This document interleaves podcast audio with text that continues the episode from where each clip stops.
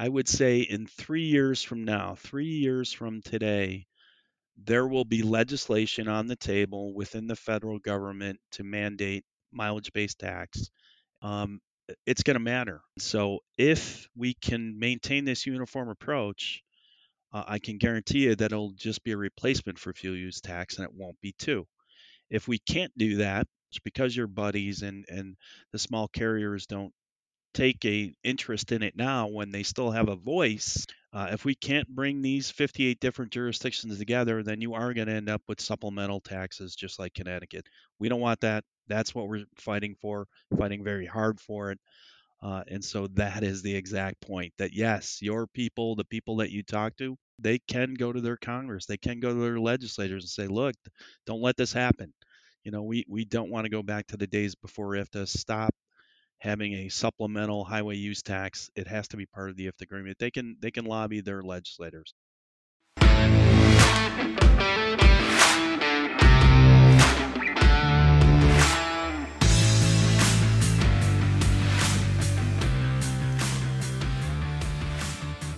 Welcome again to Trucking with ProMiles featuring Tony Stronchak. Today, Tony, we go to part two of very enlightening conversation with Carmen and Rick from the International Fuel Tax Association. Was interesting uh, hearing their perspective about IFTA and reminiscing back to the early days before IFTA and since IFTA. And we heard a lot of very positive comments, both within our uh, discussion as well as some quotes from the outside about really how unique IFTA is, Tony, in terms of how they're perceived as being perhaps the most efficient um, in the government industry in terms of managing, administering a program. And Stephen, I would agree. And I think that uh, every time we talk to Rick and Carmen, we learn something new. And I don't think there's anybody out there that can speak to IFTA as well as the two of them. I also feel that there's no way that this future of tax collection can happen without IFTA. And perhaps most importantly to our audience, we began in part one to delve into the elephant in the room, and that is the transition from fossil fuel to electric to hydrogen, i.e., the transition from fuel tax collection to one day perhaps mileage tax collection. We defined a lot of parameters, some of the definitions, some of the nuts and bolts. But what's really going to be interesting, Tony, for our listeners in this second podcast is now we're going to hear from the experts, Rick and Carmen, what is going to transpire over the next couple of years and more importantly what should the trucking industry the the truck driver the owner of the trucking company what steps should they be taking over the next couple of years to make the transition as smooth as possible for them? To see the future without running into a wall is the key. Let's take a listen to carmen and rick from ifta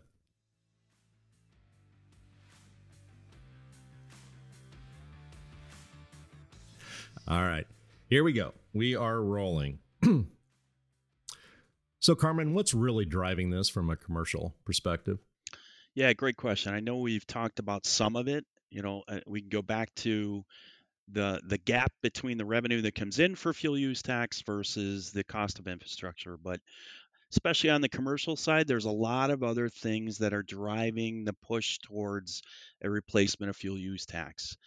Um, regulation. So California is in the lead there. I'm sure you've heard about their executive order. Uh, that really takes place, you know, starting in 2035. 2035, you will not be able to buy a car in California unless it's electric. Why do you care about passenger vehicles when we're talking about commercial? Because once that happens, that means taxes are going to come out of the pump in California. If they come out of the pump, then that affects commercial too. So whatever transition they do for passenger vehicles, it has to happen for commercial vehicles too. And as you know, the federal government is looking at regulation. Once that national group is done and uh, submits a final report, that is exactly what's going to happen. The federal government will start to mandate um, that we have that we transition to a mileage-based tax. No question about it. California's executive order is being followed by 17 other jurisdictions. They all have legislation in very similar to that to make that same requirement. So that's helped driving it. Um, believe it or not, mandates, internal mandates. We could talk about it. You've seen, you know, Rick mentioned this before you see the commercials. So, General Motors, Ford, Toyota, almost every manufacturer has internal mandates that pretty much by 2030 they have made the commitment the only thing they will produce is electric vehicles. So again, yes, that's passenger, but once that happens, once the majority of the vehicles on the road become electric for passengers, the taxes have to come out of the pump. So that affects the commercial aspect of it too. So that's helped driving it. Um, customer demand. Customers want this. Commercial customers, carriers want this. I could tell you stories about PepsiCo, for example. They have their own internal mandates. FedEx has their own internal mandates. PepsiCo, a huge carrier, huge number of mm-hmm. vehicles, they have already made the commitment that by 2030, 100% of their global operations has to be zero carbon emissions, and that means either electric or hydrogen. So customers want it. Um, they have to comply with certain requirements within the SEC now to become zero carbon emissions. So they want it. They're making this a mandate. They're help driving this too. Something called the Paris Agreement, which you haven't heard of, which you may not have heard of before. This is help driving it. There's 196 nations that signed on to this Paris Agreement, and basically what it says is, and it, it, it's enforceable by law. This is not just agreement that people sign. It is enforceable by law. I think it. I, might be off on the date a little bit, but I think it's by 2040. Uh, every one of these nations that signed on to it have to reduce their carbon emissions by 85 or 90 percent, and the only way to get there is to get rid of fossil fuel vehicles. So that's help driving it. Incentives. We've already talked a little bit about it, but the federal government has huge incentives, not only for passengers, you'll get a credit if you buy an electric car, there's huge incentives for uh, commercial businesses, there's huge incentives to jurisdictions to create the infrastructure in place so we can do this. So incentives are help driving it. So a lot of different things. It's not just one thing, but all of these things are the trifecta that means you know we have a, a short period of time. It is going to happen. Stephen you're muted yeah steve you're on mute. Dollar in the jar my friend dollar in the jar. I wasn't listening. I wasn't listening to my producer. Shame on me. Rick and tony let's spend our remaining time drilling down into the trucking industry the impact there. And rick i want to start with you. Is as i've read a likely first dip the toe in the water transition one day to the topic we're talking about, likely more for the shorter runs, uh, those trucks that can go to and from headquarters, corporate office in one day? Yeah, I think I think what you're going to see, Stephen, and, and, we're already starting to see it, that um, there's a there's a finite range for a commercial or larger commercial motor vehicle to be able to drive. That kind of translates to what we used to call back in the day the little peddle runs. So the little pickup and delivery runs, the shorter type hauls, maybe, you know, terminal to terminal between two contiguous jurisdictions. Um, the, the prototypical coast to coast type vehicle is not really there yet. It's it's not really practical, but that's coming too. And you know, as Carmen alluded to, um, you know, electricity is not the only, if I'll put the word in quotes, fuel that is being contemplated. Hydrogen is something that could get those Class 8 vehicles um, to get away from diesel a lot more quickly. And, and that is really what many people are talking about for the much larger vehicles. But I would agree. I think this is going to start with smaller vehicles. We've already seen, you know, companies as as Carmen mentioned, you know, PepsiCo and Amazon and UPS and the United States Postal Service. They're all on board with with introducing and you know internal mandates, as Carmen said, uh, to have uh, zero emissions vehicles implemented across the board certainly within the next half decade or so. So, you know, I think I think what you're going to see is this is going to start to take off rather quickly over the next three to five years. You know, we've talked about legislation. Um, every one of us has been involved with the government one way or another. The government doesn't move that quickly. That's why we're being proactive right now. Because if we're not proactive right now, as Carmen said, this is going to catch up and surpass us, and none of us are going to know what to do, and we won't be able to get it done as quickly as you know as we should, given the the time we have now to start contemplating what do we need to do, when do we need to do it, and how do we get there. If I could just add Tony, to it, so you've been in the truck. Sorry, Yep.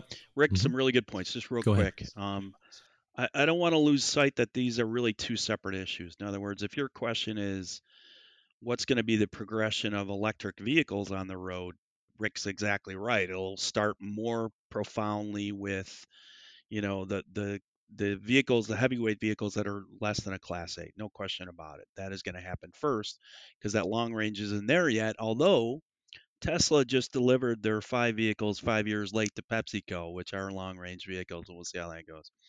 Um, and but hydrogen could take the place, but it's two separate issues. In other words, if if the issue is when is the transition going to take place to possibly a replacement for fuel use tax, that is a separate issue, and that's going to happen anyway. It's going to happen anyway for all the reasons we just said, and then you add to it you know the progression of alternative fuel vehicles it just gives it more of a reason that that has to happen so two separate issues so w- when you're talking about a transition or replacement of fuel use tax it's not going to matter whether you're long range short range or a passenger vehicle that's going to happen and it's going to happen at the same time So why is yeah good? I was going to say so if we look at this and we look at the past and we look at the future, I mean it doesn't make sense that anybody but IFTA really manage this. The other problem I see is how is the federal government going to collect the Fed tax that's all at all these pumps? They've got to collect this somehow, and they don't do any collection of that kind of tax right now. So how does that going to work? Great question, Tony. So one of the things that we, Rick and I, convey when we go to these meetings is, I think at one time when these study groups started, they were looking at the possibility that it would be the federal government that would maintain a clearinghouse, and they would allocate, they would collect the funds and then allocate it to jurisdictions. That's not going to happen.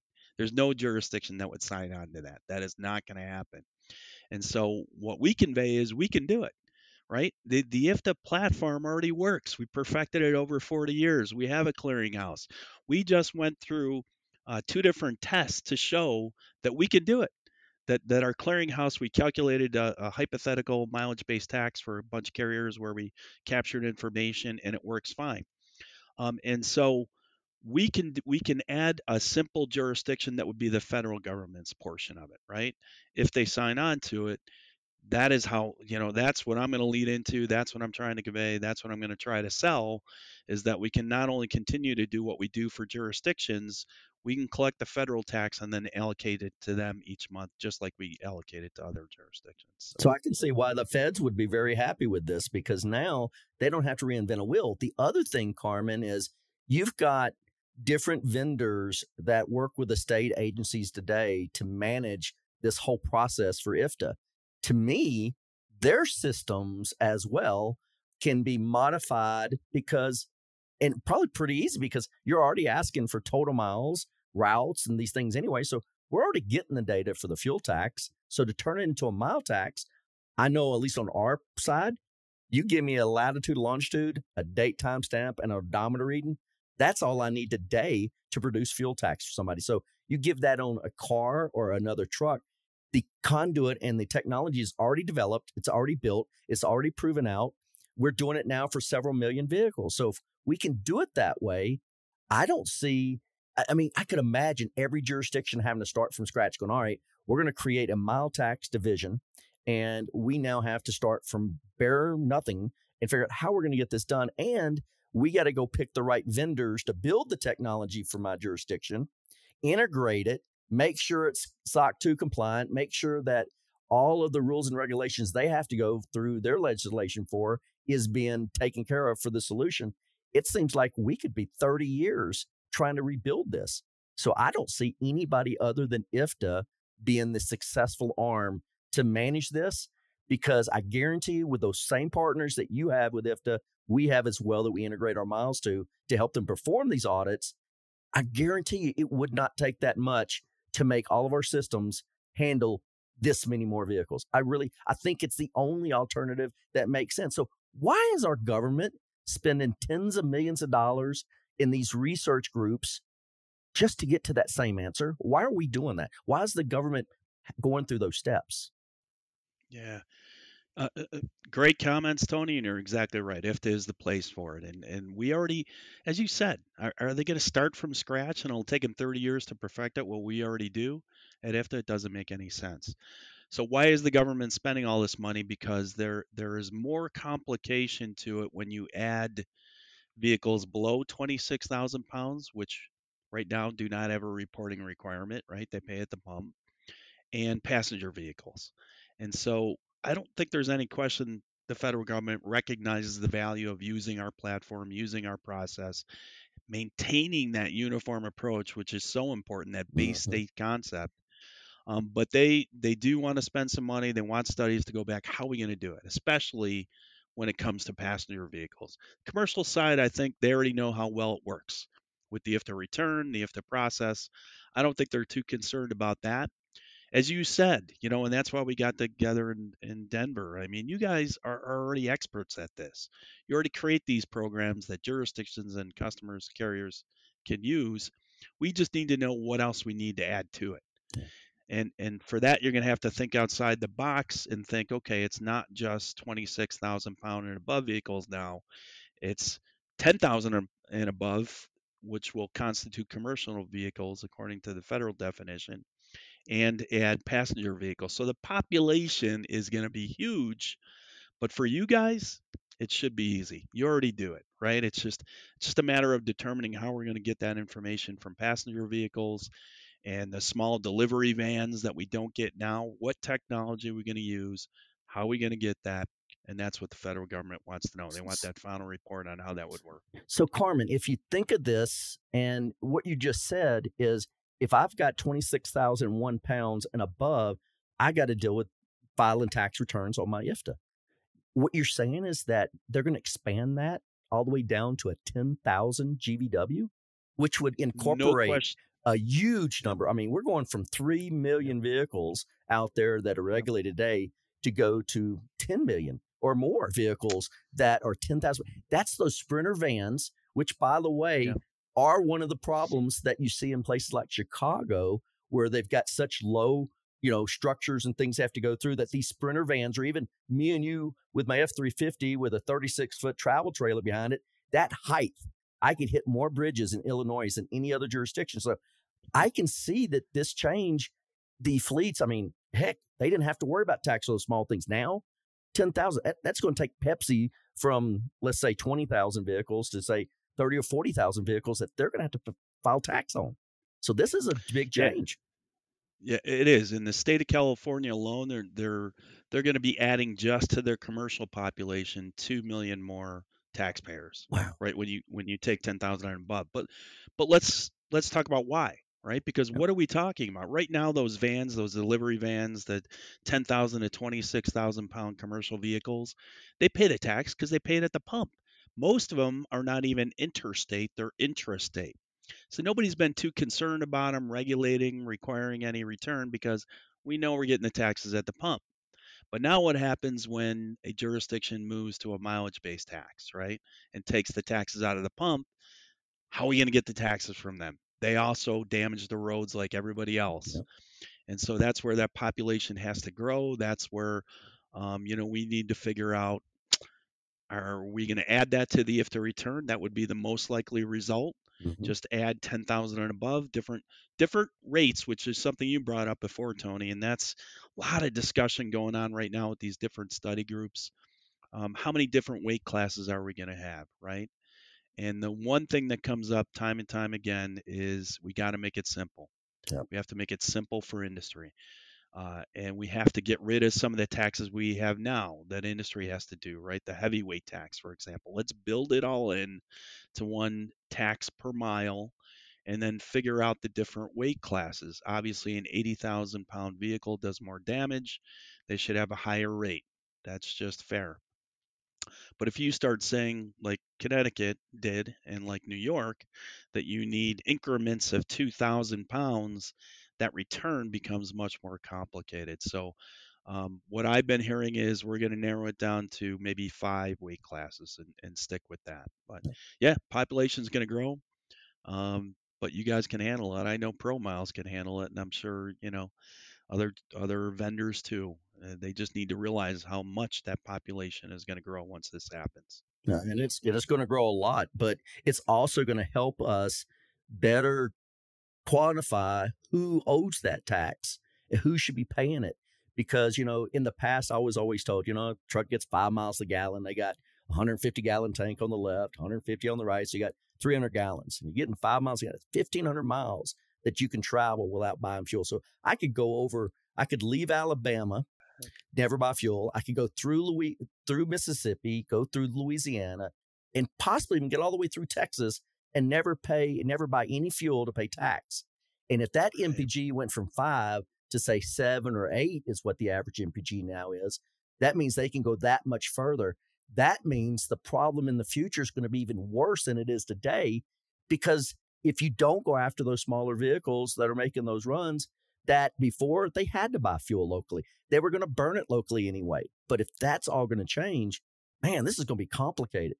But if we use the history and the knowledge of how we did this and the challenges before, and we just re rethink IFTA, re just change some things a little bit around. But I'm telling you, at least pro mile standpoint, we could process millions and millions and millions of vehicles this way. It doesn't matter. All you do is add a few more servers, you're up and running the challenge I think that it's really going to come to is how do you get ac- accurate information from those devices, get it processed, and then do you require that the carriers file just totals at the end of the month or end of the quarter? This is what we did. And then you've got a bigger problem now than you've ever had in IFTA.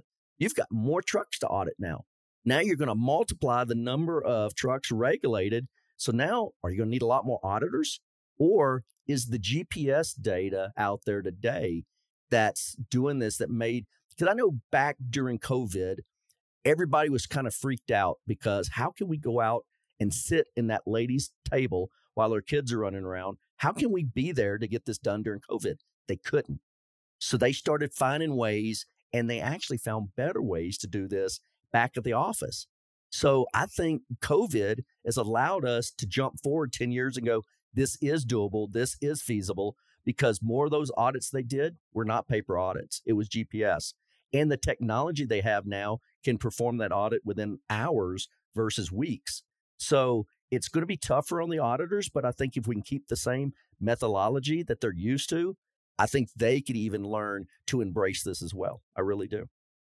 Rick, you wanted to jump in? It's interesting. We're talking about, you know, the traditional, IFTA qualified motor vehicle, we're talking about the smaller commercial motor vehicles, and then obviously there's the the 800 pound gorilla at the back of the room, and that's passenger vehicles, which which you know I think we've we've talked quite a bit about. Um, you know what I'd like to offer, and, and if you know for those viewing this, if we haven't whet your appetite yet, um, this probably will. Um, we have had a very proactive approach at, at IFTA Inc. to look at what the future state of a tax return might look like up to and including because what we all have to remember there is no light switch here. We are not going to wake up one morning and there's no more fuel tax. It's it's just not going to work that way. It's going to be a transition. So we've already explored ways, quite successfully, I might add, at how you could implement credits for fuel tax that you paid and then implement a mileage tax and have all of that flow through the IFTA clearinghouse so that a taxpayer is not treated unfairly. So, in other words, two separate unique taxes they have to pay. And a jurisdiction will actually get its correct tax that they're due. So, you know, we've already kind of behind the scenes when you talk about being proactive, have explored ways we can do this, ways we, we can implement it. So, you know, it, the question isn't really a matter of can we, and it isn't even a question of if it's going to happen. It's just the timeline. And that timeline, there's debate on it, but it's going to happen. Well, it's going to have to happen if you're telling me that by the end of the uh, the 2020s that a lot of these manufacturers are going to quit making those uh, fossil powered vehicles. Exactly. We have to go to this, and and if they've all internally made their own mandates to have it done by 1230 or 2030 or 2035, you got California doing it. You got the other 17 jurisdictions that Carmen mentioned. It, it's it's coming and it's happening now. And Connecticut has literally led at the front to say, look, we're not waiting. We're going to be the first one out there. And, and thank goodness Connecticut is a small jurisdiction. But there's a lot of people that go through Connecticut, a lot of people that live in Connecticut. And so Connecticut basically stood, got out there and said, look, we don't know what we're doing, but you know what? We're going to try something. And here's what we're doing. And do you think that Connecticut and their thought of having a second tax return, them having to audit those people, are they looking at having to take auditors out of Connecticut to go to New York, go to Maine, go to Florida sure. to perform these audits? Because sure, if they're not under to. IFTA, then they're back to the way it used to be. In a world without IFTA, that's what they'd have to do if they wanted to detect compliance. The truth of it is, and this is just my humble opinion as a resident of the state of Connecticut, Connecticut may actually be doing the motor carrier industry and constituents like us who drive cars, they may actually be doing all of us a huge favor because the model of a single state mileage tax is not appealing to anyone. Yep. Starting with the trucking industry, those who have smaller commercial motor vehicles, and those who drive passenger vehicles. You know, there's a mirror image to every situation, and the immediate thing would be, ah, oh, that doggone Connecticut, they implemented a mileage tax. But really, the mirror image of that is the state of Connecticut may have done everybody a favor, and they may have actually given birth to the acceleration of what we've been talking about yep. in this podcast. And that is moving toward a mileage based tax and having IFTA as the model, as the instrument to do that, because it is a successful model that's been tested over four decades. And it lets you use both the fuel so was, and the miles together, because that's something a lot of people don't understand. So if in some of the states like Oregon, Carmen was mentioning, you know, you buy all this fuel in Oregon, you run these miles, but if you file your mile tax and you get it done, they say, well, show us all the fuel you bought. And in Oregon, we're going to credit that back.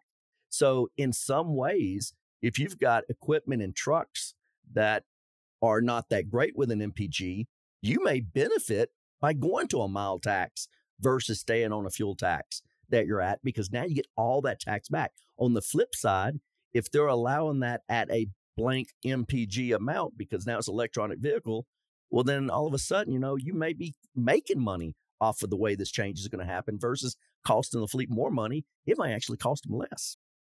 Yeah.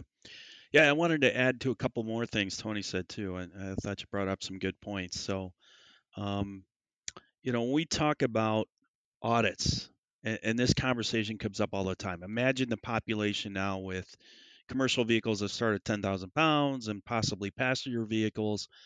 Uh, how are jurisdictions going to audit that? Are we going to maintain the same 3% audit requirement that we have now in the IFTA agreement? All these things are going to be discussed. We created a new standing committee called the Alternative Fuel Standing Committee. That is really going to drive forward what we do and the direction we go. But I think again, it comes back to technology. And Tony Tony adequately said this. If we have good technology, if we're able to capture this information from either ELDs or from the OEM black box, whatever it might be, then there may be less of a need to audit, right? Mm-hmm. Because mm-hmm. that information will be harder to manipulate, harder to occur fraud.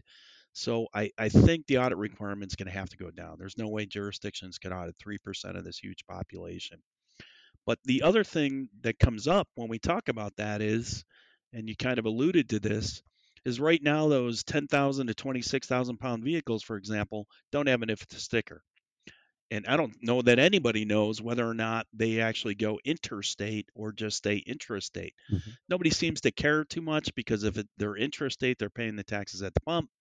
Same thing with passenger vehicles. You drive your family from New York to Florida, you may, as you, as you said, you may or may not stop in every jurisdiction to get fuel. Most likely not. So even though you're contributing to the damage on the roads of, of the jurisdictions that you pass through, you're not necessarily contributing to the revenue. And so initially, when I we started talking to these study groups, they weren't even thinking about that. Uh, when it came to passenger vehicles or, or lower class commercial vehicles, they weren't too concerned on whether we needed to apportion that. And so I think we had to set them right, right, and say you, you do care about it. You know, you have leakage now but the leakage you would have once you move to a mileage based tax is is going to be much huger and those pass through little jurisdictions like Rhode Island, Delaware, Connecticut that people can drive through and do all the time um, they're not going to be stopping at you know even if they stop at the pump they're not going to be paying the taxes anymore. Your revenue is going to go significantly down. You need to be worried about apportionment. And so again it comes back to listen we already have a platform for that. We already have a process.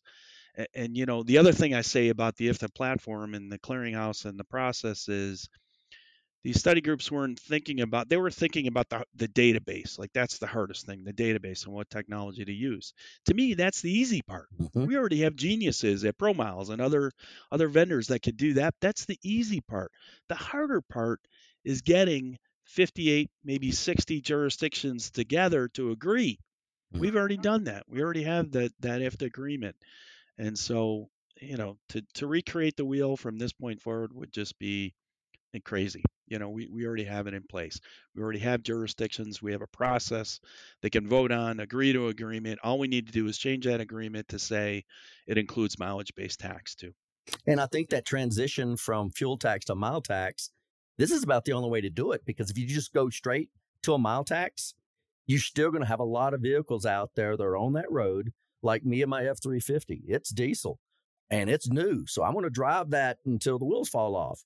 Well, if I'm going to do that, we can't just flip the switch because now I'm having to pay a, a tax at the pump. The other thing about the fuel tax that's going to be interesting here is, you know, what's going to happen in 2030 when there's only 20% of the vehicles on the road that are fossil powered? Well, those prices per gallon are going to go from four bucks, three bucks we see right now to 10 to 15 bucks a gallon. And so, and the reason I think this is going to happen, it's going to drive the, you know, the demand. The demand for that fuel is going to go down. So the price is going to go up. You're going to have to manufacture. You're still going to have to clean it. You're still going to have to get it trucked to the next facility to fill in. But people are going to spend less time focused on that and more time focused on the mile tax. And so those poor folks are going to literally be pushed out of those fossil vehicles. They are because they will not be able to afford to take my truck hauling a dump trailer full of rock. I will not be able to yeah. justify using that thing. It's going to cost me too much.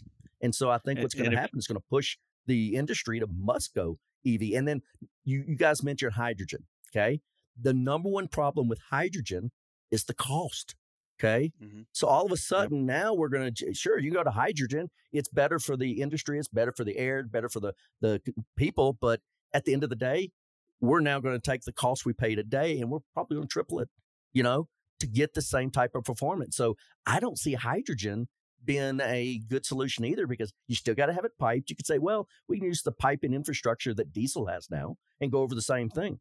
Well, can you? And what's that going to cost? And then are we just taking a step backwards we're still needing some type of a fuel that the earth creates that we have to manufacture to do this. Where if we can go to yeah. the sky, we can go to solar. We can we can put. And I've seen solar panels are put on trailers. Solar panels. They're making the hood of the truck a solar panel. They're looking at ways to capture the sun, the wind, you know, to generate this. So it'll be very interesting to see where this ends up.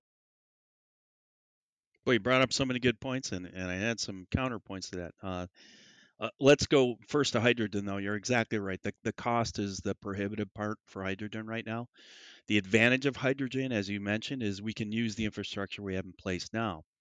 Um, but until they can bring that cost down, the total cost of ownership for carriers, it just doesn't make sense. But you know, they say they're working on it, and again, with hydrogen fuel cells, one of the the advantages is you could take a diesel tractor right now, and with a simple kit, convert it to hydrogen.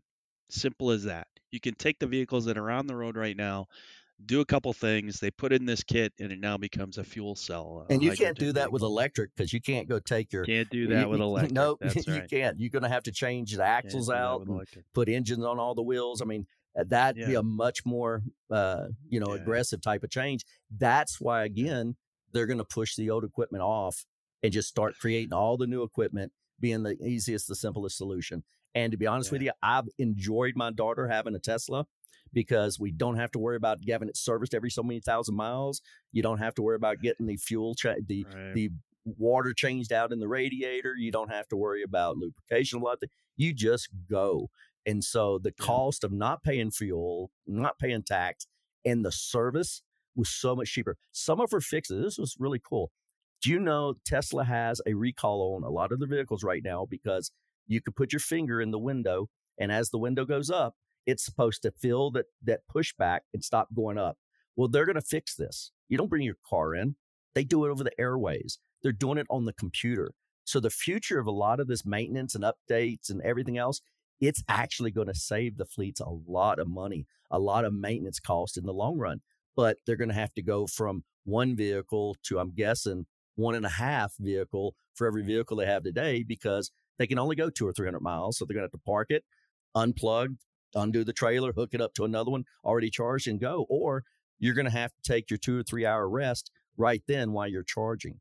So a lot of interesting things come. I just, it's going to be a lot of work, yeah. but I know this with the right people from the American Trucking Association all the way to the fleets that are embracing this and having IFTA behind the screen, scenes really making this happen.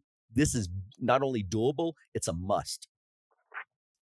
Speaking of uh, ATA, Carmen, did you find it interesting as I did and, and hopefully optimistic that both ATA and OOIDA, I believe, recently weighed in on this issue with the feds and took a neutral position? Yeah, it's funny. Like I said, uh, I mentioned before, I just gave a presentation at the ATA meeting not too long ago, and you have fractions. You have fractions of, you know, ATA members from certain states that are just totally against it, don't believe it's going to happen, believe that we can just add electric as a fuel type on the IFTA return and, and don't have to go to a mileage based tax. But um, then you have the majority, I think, honestly, I could, I think I could say that the majority of ATA members look at it just like we look at it and say, it's going to happen. We know it's going to happen. We know there's no choice. So at least we want to say in it, which is why they're being neutral. I just talked to somebody from ATA yesterday. That's exactly their their stance on it. We know we can't stop this progression. There's too much invested in it. Um, it is going to happen. So at least we want a voice in it rather than wait. Uh, I, Tony again brought up some good points. I just want to cover that a little bit. Um, it's funny, you know, we talked about what's driving this, and like Tony's example in the Tesla passenger vehicle, uh, that is true of commercial vehicles too. There's no, no very little maintenance association with it. They don't need oil changes. They don't need, you know, all the things that they do with a diesel vehicle right now. So when you look at total cost of ownership, the truth is the total cost of ownership of an electric commercial vehicle is cheaper than a diesel. The problem is the initial cost to buy that electric commercial class 8 vehicle right now is pretty high, but that that is going to come down. But the demand is there. Customer, if you talk to eh, people at PepsiCo, the CEO of PepsiCo and and FedEx and all these different organizations that are looking to replace their their vehicles that they normally do every 6 to 8 years, um, they want them. They have orders in. They're just waiting for them, right? The, the supply of batteries right now is the issue. But there is a huge demand for electric vehicles, not only for passenger, but also for commercial. Me personally, I just went to look at an electric vehicle a couple weeks ago. I really want it. It's a beautiful vehicle. I love the idea of not having that maintenance. I will say the cost was a little more than I thought initially, but you know that's what you need to look at the total cost of owning this thing. And by the way, this passenger vehicle came with a 10-year warranty on both the vehicle and the battery. So when you think, you know, people, what happens if the battery dies? Most electric cars come with a warranty that will outlast the vehicle on hmm. the battery. And the same is true for commercial vehicles. Every manufacturer that I've listened to, when they sell that vehicle, comes with a lifetime warranty on the battery. So you're not going to have to worry about that battery dying. And that is, I will tell you, one of the most expensive parts of an electric vehicle is the batteries. Uh, but I will also yeah. say that Tesla, along with others, have found ways to make better batteries with less of the components, uh, where they can change these things out a whole lot cheaper than they have in the past. I also think that when you look at the cost, you look at, you know, again, I'm going to associate my daughter. She has a 2012 Jeep Rubicon. That's what she had before a Tesla. Well, it was costing her $400 a month or more on fuel and gas. It was costing her a couple hundred bucks every quarter for maintenance and service. Okay. And then not counting all the times you had to, we had to shut it down because it was leaking oil. Couldn't figure out where the oil was leaking from. We had it in and out mm. for those things. So if you look at the savings that she has made, that monthly note for that Tesla was cheaper than what she was paying in maintenance and fuel cost every month.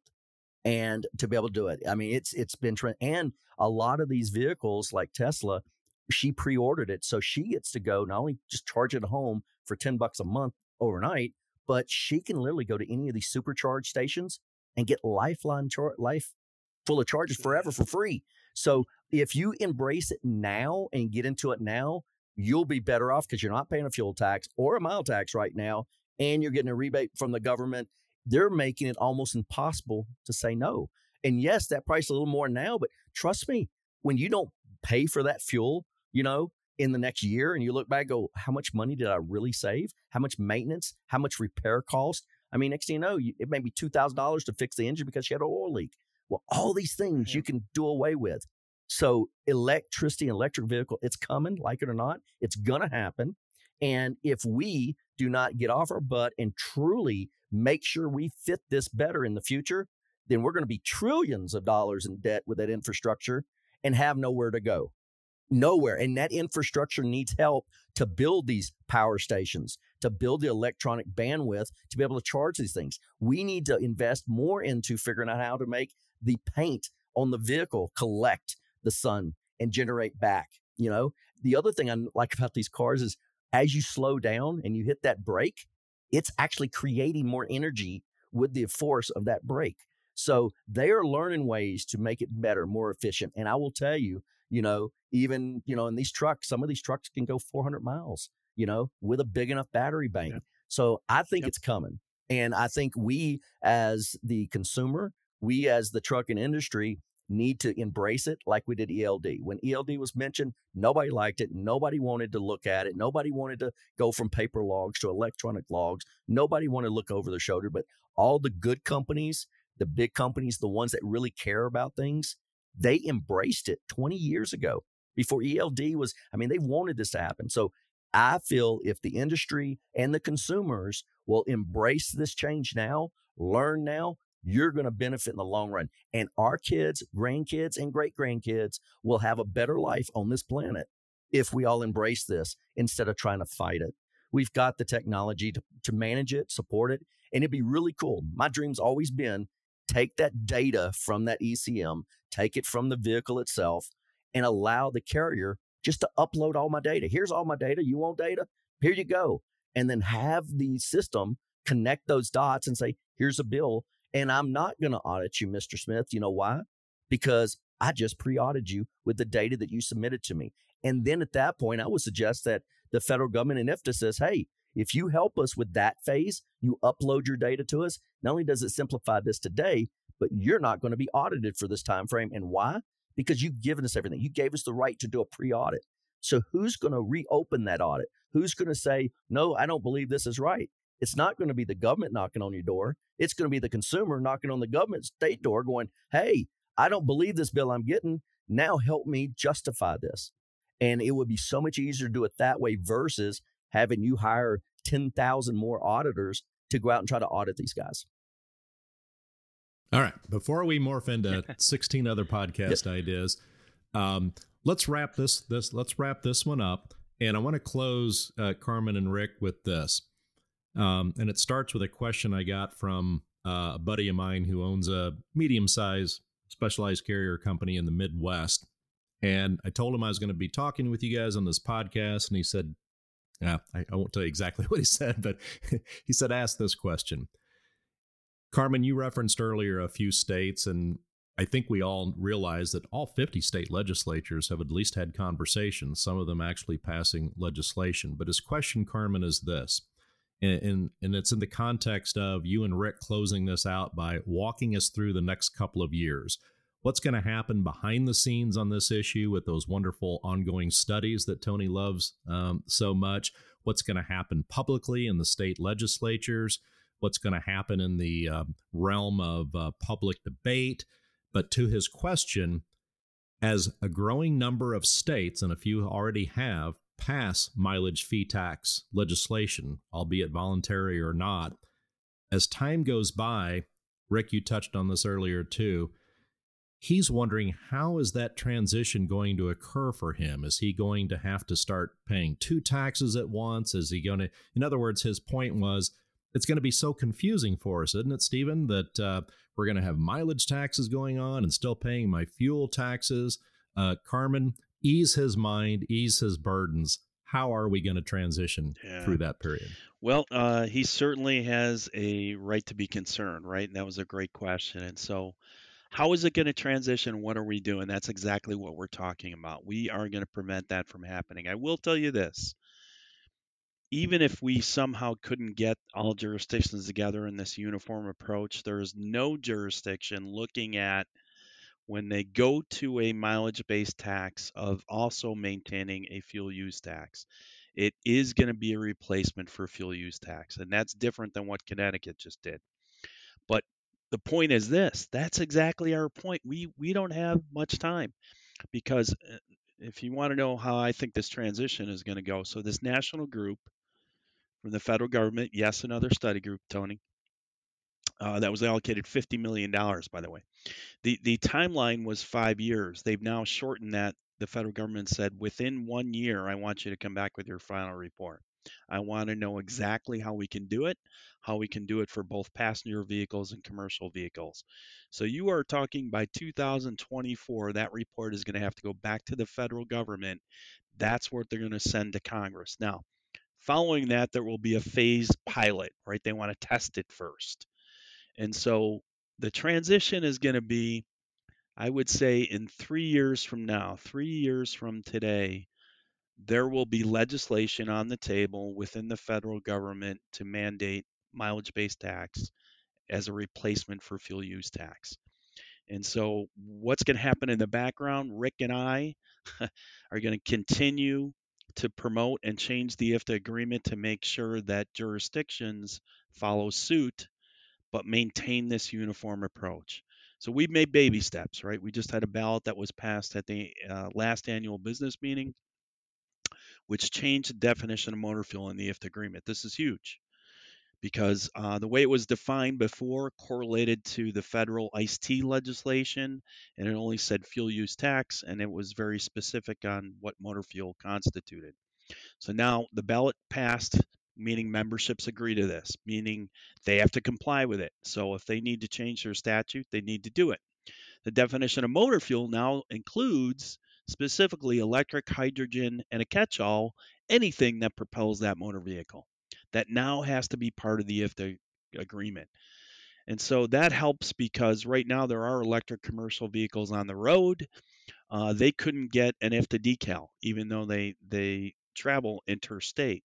So people were calling me, what do I do? I can't get an IFTA decal because this jurisdiction says, well, electric vehicle is not in the definition of motor fuel. So now it is now, every jurisdiction is obligated to I- issue if IFTA credentials and licenses to electric, hydrogen, or whatever propels that motor vehicle. Not taxed yet. We never mandate taxation. That is up to each jurisdiction. And in fact, this ballot said it won't even be included on the IFTA return as a possible fuel type until 2024. So the transition is we this national group will be the most important group We hope to be part of that panel. We've already wrote to the Secretary of Administration. We're just waiting for the application. Whatever they come out with is what is the federal government is going to follow. That's the bottom line. There's a lot of other study groups out there now. This will be the most important one. That is what the federal government is going to rely on. And it specifically says it has to be for both passenger vehicles and commercial vehicles. So it's not just one or the other. Uh, so we'll see. And, and, that report is due in a year. So a year from now, we are going to know the direction the federal government is is is going to go. That's different than the jurisdictions, and so that's our job, Rick and I. That's why we're going to go out to jurisdictions. That's why we had a meeting with ProMiles and a, a few other vendors in Denver. We're going to continue those meetings because we want to go to our membership, the 58 different jurisdictions, and say, here's what we should do. Here's how the agreement needs to change here's the technology that we're going to use here's the record keeping requirements here's the audit requirements all of those things. That has got to happen in the next five years. Five years is really in my mind going to be a critical point in time.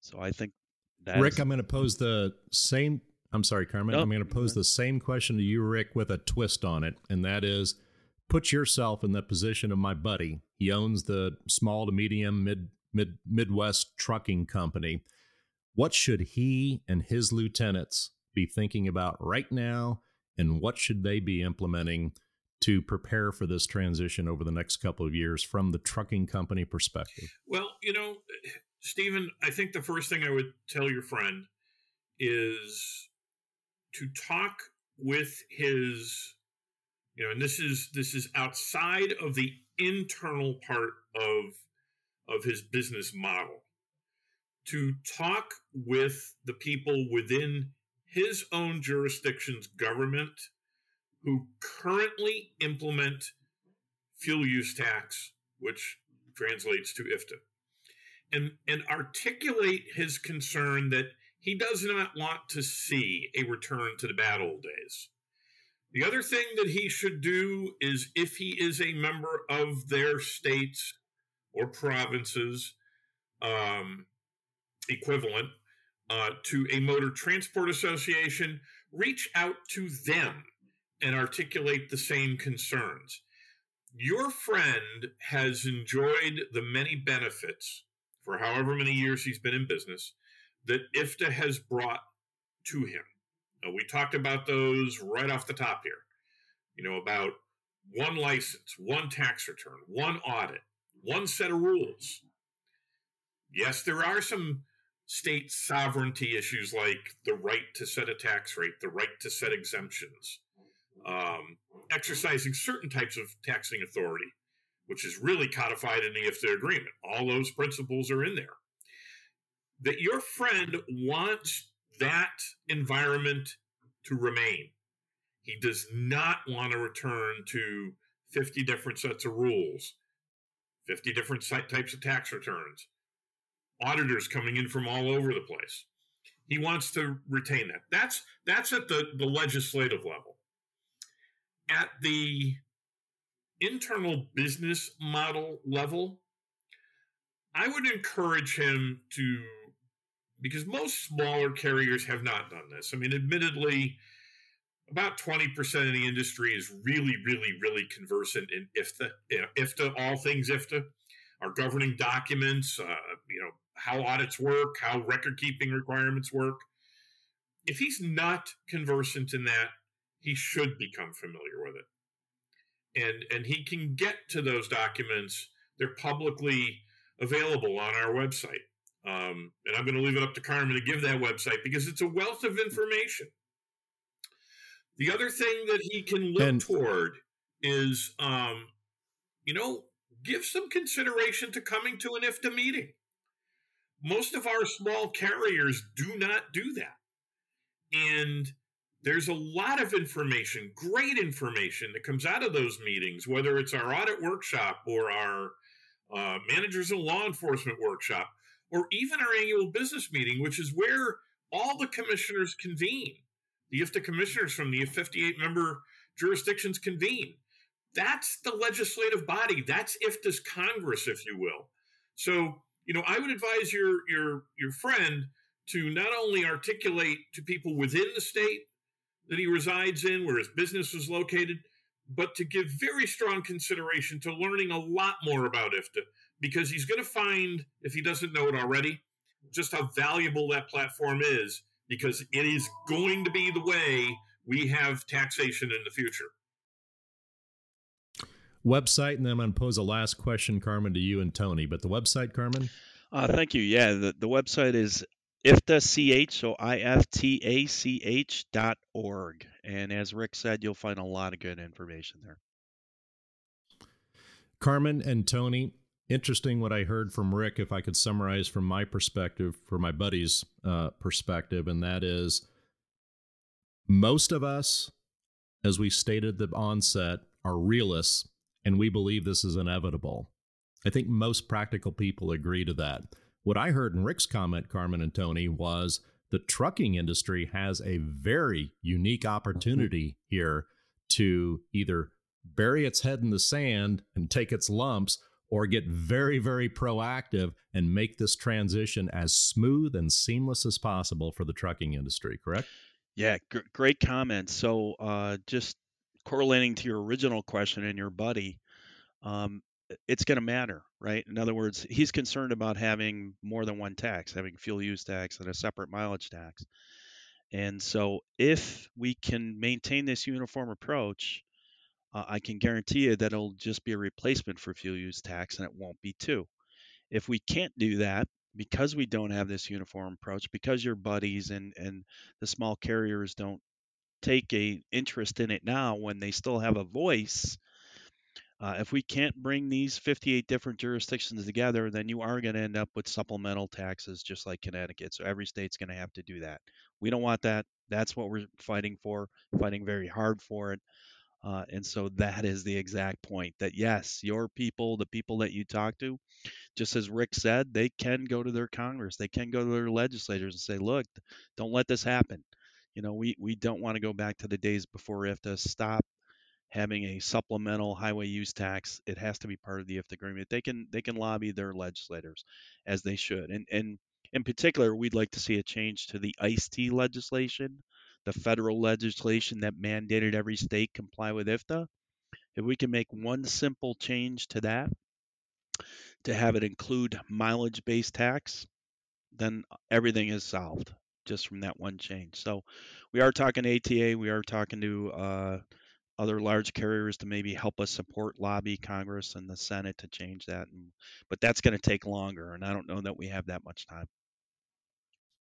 Tony, final word is yours. What an enlightening discussion. Yep, it was. I enjoyed it. It was. And you know, the thing that gets me is it's coming and I, I want to be ready. I mean, ProMiles is taking the stance of going, well, we're going to go work with some of the consumer OEMs to go ahead and pull data from them and go ahead and test an integration uh, to show them how simple it is. The other thing that we're doing is we're reaching out to some of our big partners that are in the transportation industry. Uh, I know we're having talks with Penske and Ryder right now and, and how they could help. Uh, through a third party, Fleetworthy, we uh, process Pepsi's uh, fuel taxes. Uh, so the goal here is to try to get these people to embrace FedEx. We do all their fuel taxes. So we believe we've got to make this buzz as loud as we can right now, get to the industry where our plans on taking what we've done with you guys today. Next, we're going to bring the ELD guys into this thing. We're going to bring in the actual service bureaus that help file these taxes because that's who that's who his buddy's going to go to. Somebody that knows the answer. I'm going to go to my service bureau. I'm going to go to the people that help me through this and see what they suggest we do. And I think today they all have a huge voice. But if they don't watch it, the time's going to go by uh, law is going to pass, and they won't have the opportunity to stand up and say, I don't understand this. I've got a better idea that could make this easier. And here's my suggestion. That's why the federal government and the states today need more feedback from fleets and owner operators than they've ever got before. And so our promise to you, Rick, and you, Carmen, is we're going to help bring this to the industry. We're going to help bring this out so people understand what's happening because unless you attended the meeting in Denver or you were just happened to be watching the right thing, a lot of these fleets don't even know this is even coming. A lot of people, even people based in Connecticut right now, are calling us going, What the heck? Connecticut's coming out with a mile tax? Is your system going to produce the report that has to be filed? Well, they don't even have a report yet. It is a mess. And what we don't want to happen is this be multiplied times 58. Okay. Because if that happens, and then a lot of money and efforts is put in one thing, what are they doing? Right now, we're not even sure if we're going to file a mile tax in Connecticut next month or not.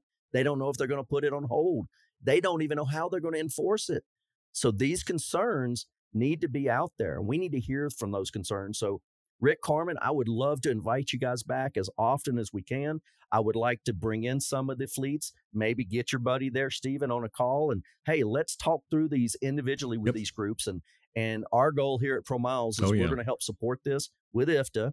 Uh, we're going to help support the audit piece, just like we've done for IRP and IFTA all these years.